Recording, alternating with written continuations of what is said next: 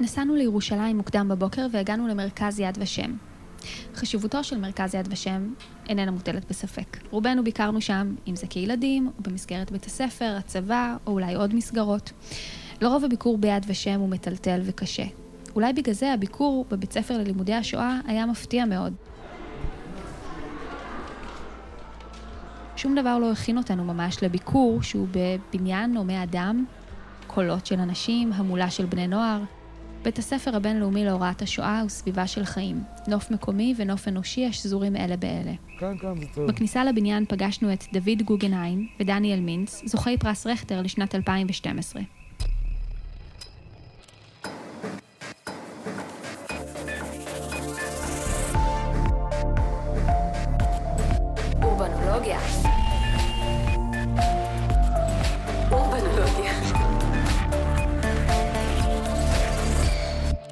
חמישה בניינים, סיור במבני ציבור עם זוכי פרס רכטר.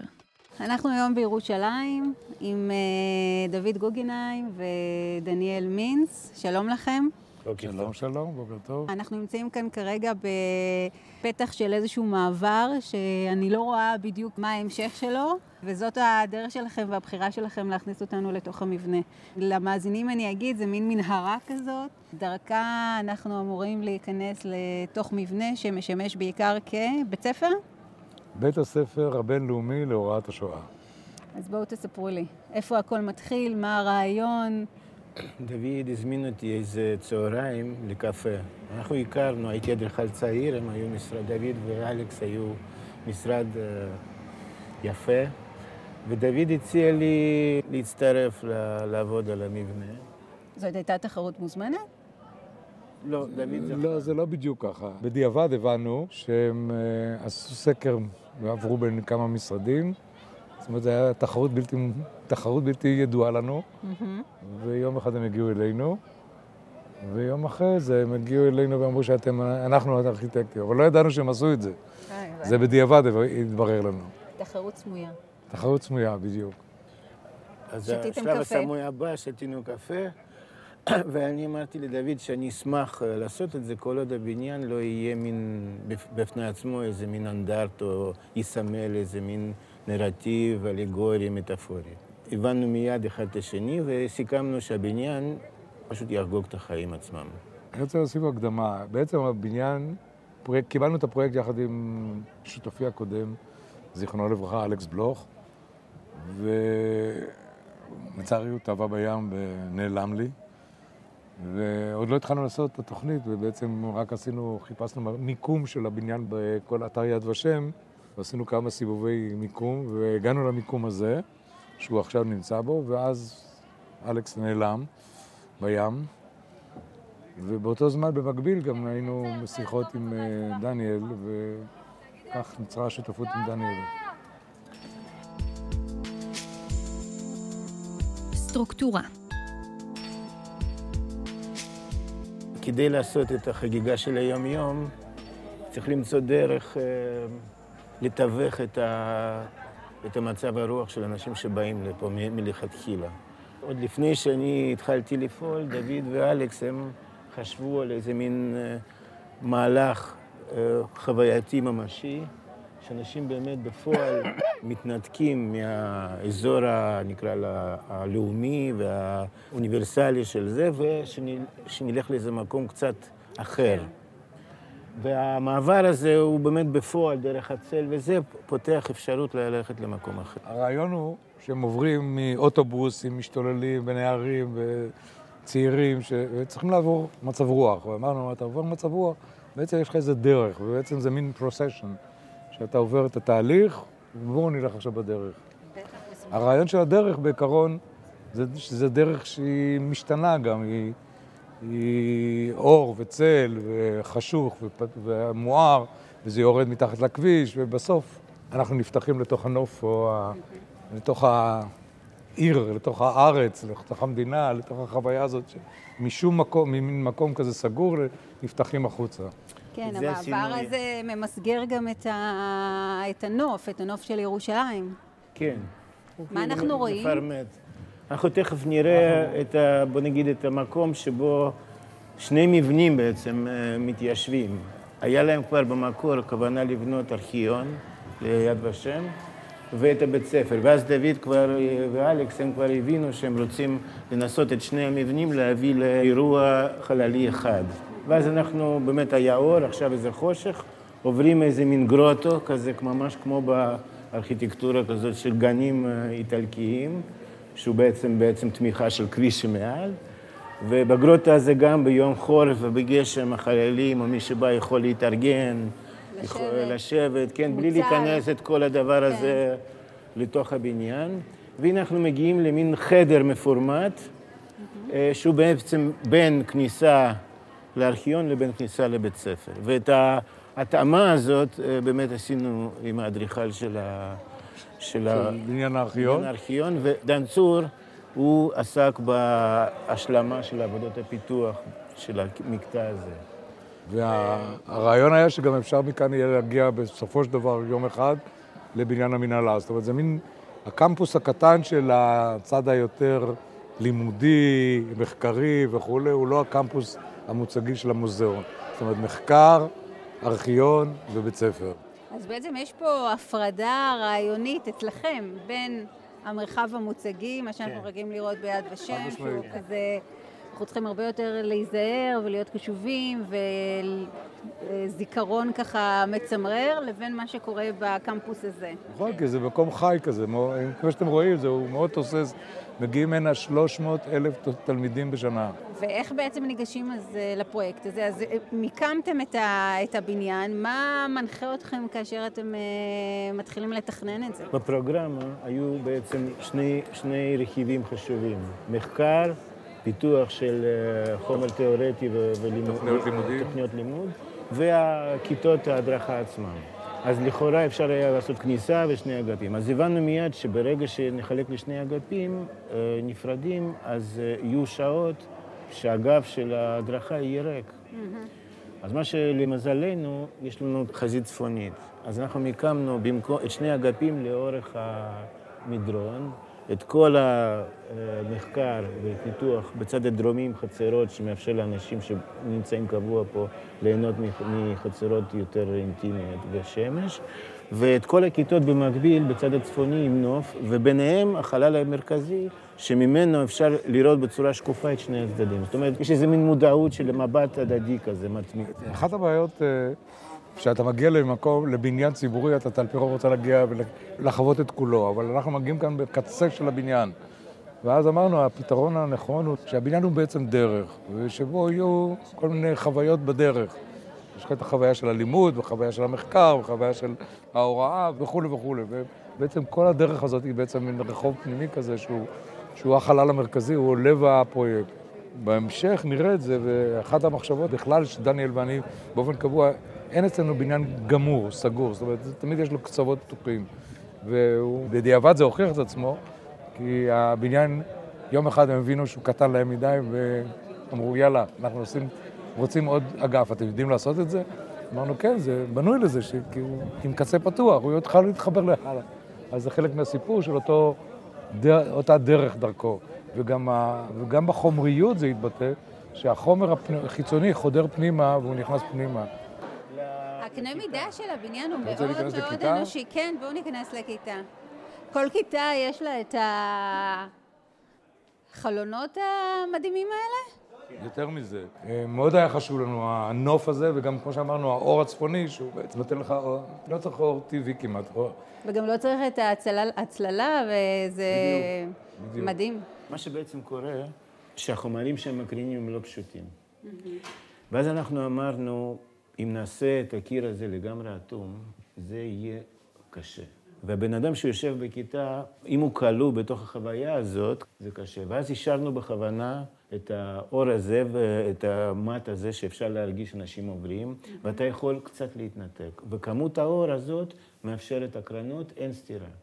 ואז גם יש איזה משהו, נקרא לזה מאוד אה, יפה שחשבתם על החוויה בתוך הכיתה, על, ה, על התלמיד או על המבקר פה ועל ה... כל העניין הזה של אפשרות, יש, יש פה איזה תזמור שמערכת משותפת, מונומנטלית, שזה הציר הראשי הזה, ויש כיוון ניצב, שזה קנה מידה ביתי.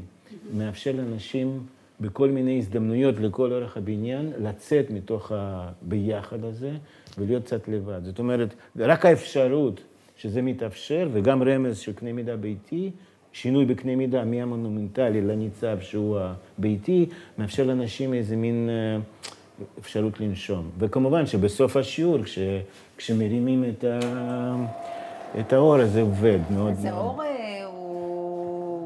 אלמנט מרכזי מאוד, לא רק ברמה הפרוגרמטית פונקציונלית, אלא גם ברמה הסימבולית של האור כאיזשהו באמת מה שנותן את המרווח נשימה. גם האור וגם הנוף הזה, למזלנו. וזה פועל, זה פשוט פועל. אבל נקרא לזה בתנאים האלה, זה כאילו מתבקש. עכשיו, כל הנושא הזה של הפנים-חוץ, הוא גם, הוא כל הזמן משחק איתנו.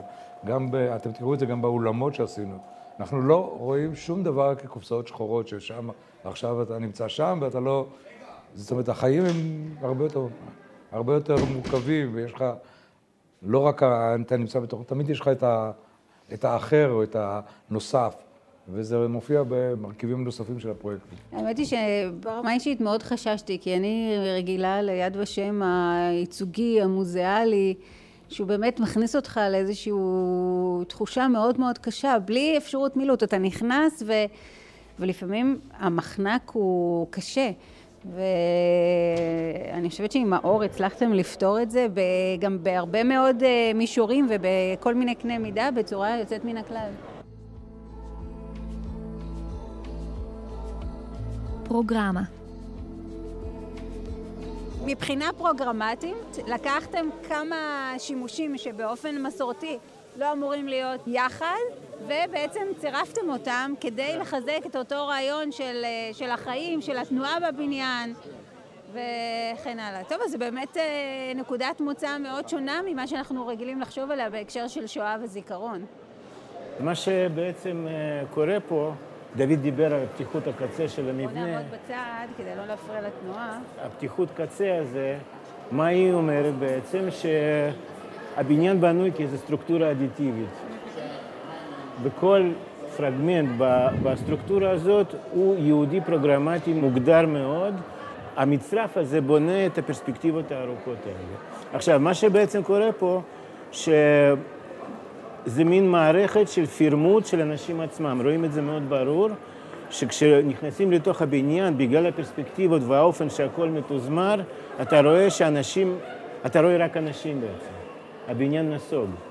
והבניין בחומריות שלו הוא ניטרלי ואבסטרקטי, ורק המאחז יד הוא, הוא המודגש, הבולט בכל המערכת, והמאחז יד הזה זה שוב לחזק את הנוכחות של האנשים. אז בעצם מה שקורה פה, אנחנו עומדים פה והם רואים אותנו. בגלל שהפרספקטיבות ארוכות, זה מתחיל להיות איזה מין לייטמוטיב, שאנשים לאט לאט זה נכנס ל- לתודעה שלהם. אז יש שעות שיוצאים מהכיתות וכל זה מלא ילדים. הבניין שתכננו דוד ודניאל עוקב אחרי היגיון שיטתי. הוא מבוסס על המודולים של החומרים ומפתחי העמודים, ממנו הם מפתחים שפה. דניאל דיבר, אני רוצה לדבר עוד על, ה, על הנושא הזה של השכבות האלה, השקיפות הזאת. אחד הנושאים של ה... איך אתה מייצר חוויה שהבניין הזה הוא לא איזשהו קופסאות, קופסאות, קופסאות, אלא ש... תראי כמה זה קסום שהיא הלכה שם, וזה, אתה עומד כאן ואתה רואה אותה, היא רואה אותך. זאת אומרת, השכבות האלה היא לאורך כל הפרויקט, אבל גם בפרויקטים אחרים, גם באדיטוריום בשדה בוקר שעשינו. אמרנו, זה לא קופסה שחורה, אנחנו לא עושים קופסאות שחורות שבהן, אוקיי, אתה בתוך עצמך, תמיד יש לך את, הס... את החוויה הזאת של מעבר למקום שבו אתה נמצא בתוכו ברגע הזה. באמת פסיכולוגית זה מאוד אה, מקל, זה באמת מאפשר לנשום, כמו שאתם אומרים. כן, אתה ברגע שאתה אתה אומר, רגע, אני צריך... אה, מרים את הראש, מסתכל החוצה. עכשיו, הטבע של הבניין, בגלל שיש לו את המודולציה למספרים, הוא מאוד נגיש לפרוגרמה. כל פרוגרמה שנדרשת, אנחנו פשוט אה, ממש מגיבים אליה. זאת אומרת, תוך כדי התכנון השתנו סידורים של מקומות, והב... ואתה לא צריך להילחם עם המערכת כי היא מאוד נדיבה. אתה רוצה ככה, זה, מסדרים את זה. וכל פעם, תמיד יש, את ה- בגלל שיש את ההזדמנויות האלה, אז כל פעם אתה אומר, אה, אז עכשיו זה לא יהיה עמדות, זה יהיה שולחן לדיון משותף. אה, זה לא יהיה שולחן לדיון משותף, זה יהיו שתי עמדות של הספרנות. בקיצור, זה כל הזמן אה, מאוד נדיב.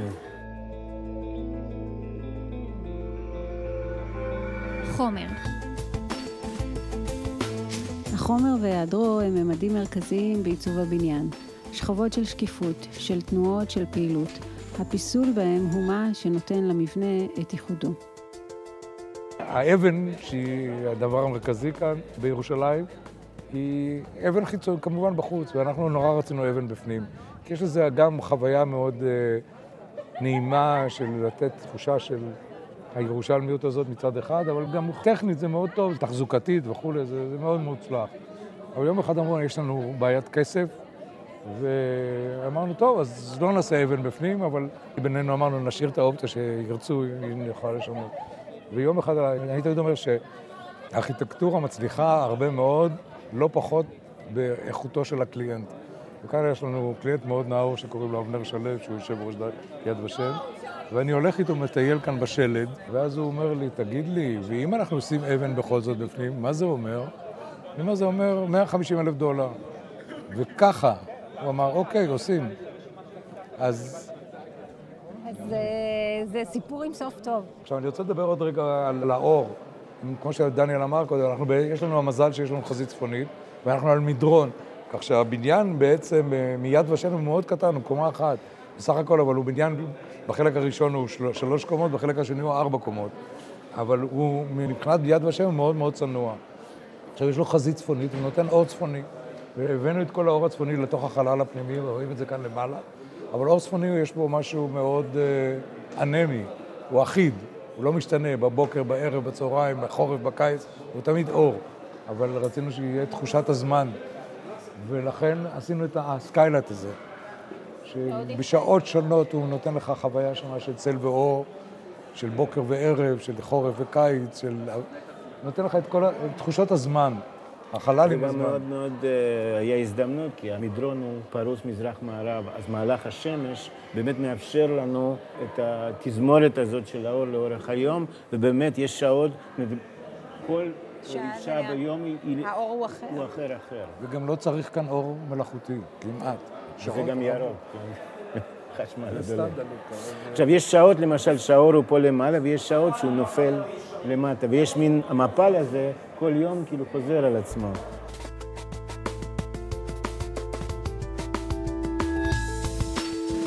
תקציב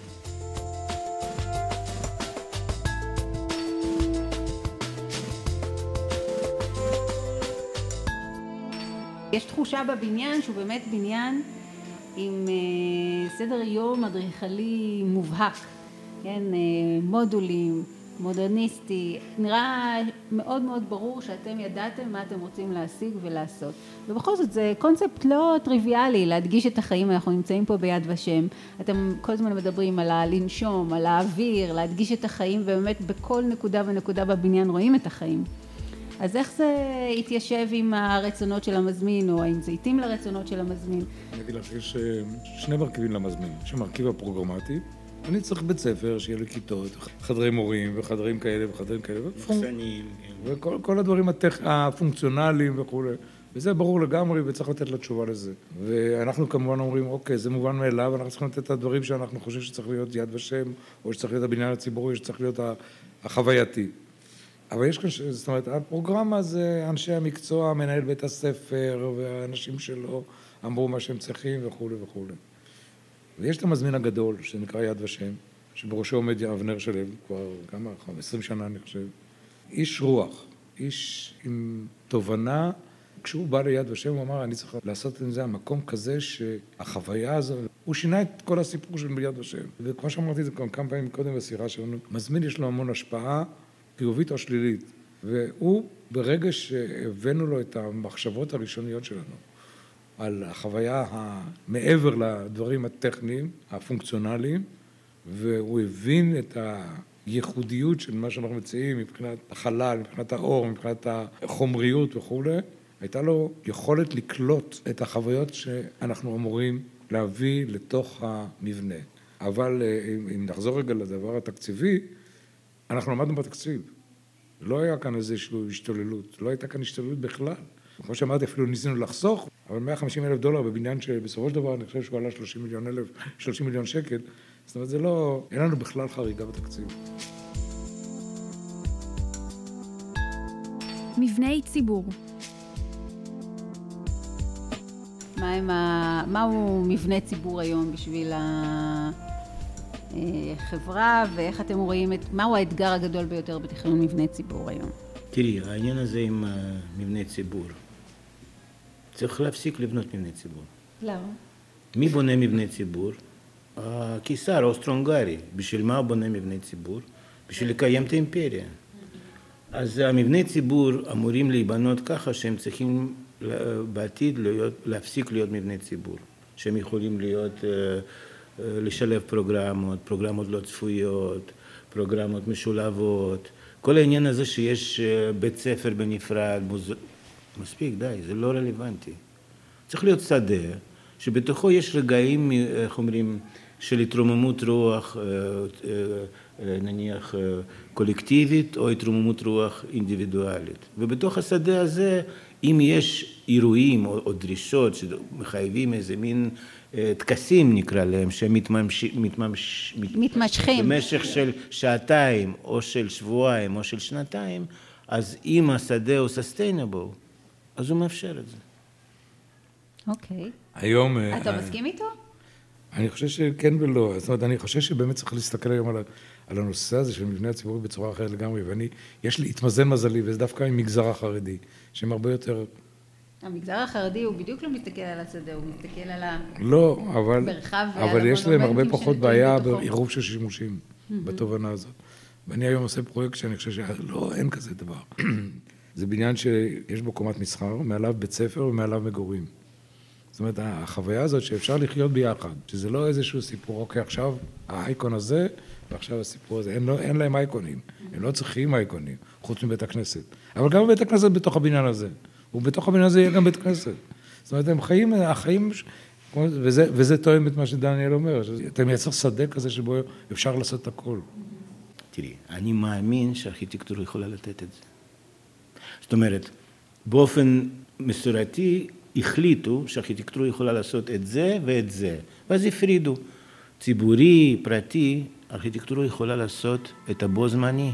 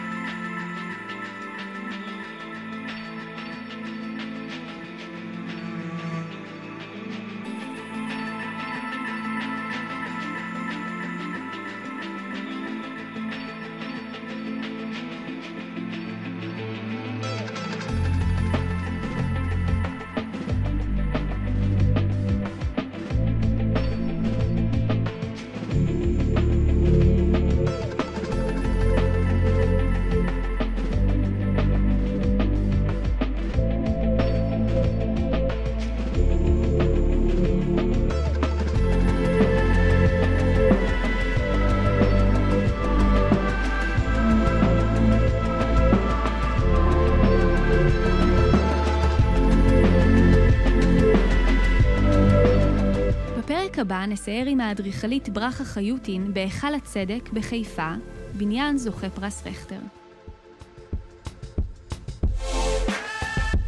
אם אתם רוצים לראות את הבניין ולא רק לשמוע עליו, אתם מוזמנים להיכנס לאתר שלנו, אורבנולוגיה, חפשו בגוגל, תגיעו אלינו בקלות, ושם מחכות לכם כל התמונות מהפרק הזה ומפרקים אחרים.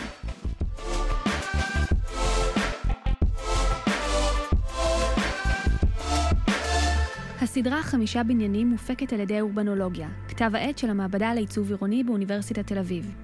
טלי חתוקה והדס צור עורכות, ניר לייסט עורך את הסאונד והמוזיקה. אפשר לשמוע אותנו דרך האתר של אורבנולוגיה, בסאונד קלאוד, באייקאסט ובאפליקציית הפודקאסט קאסטבוקס.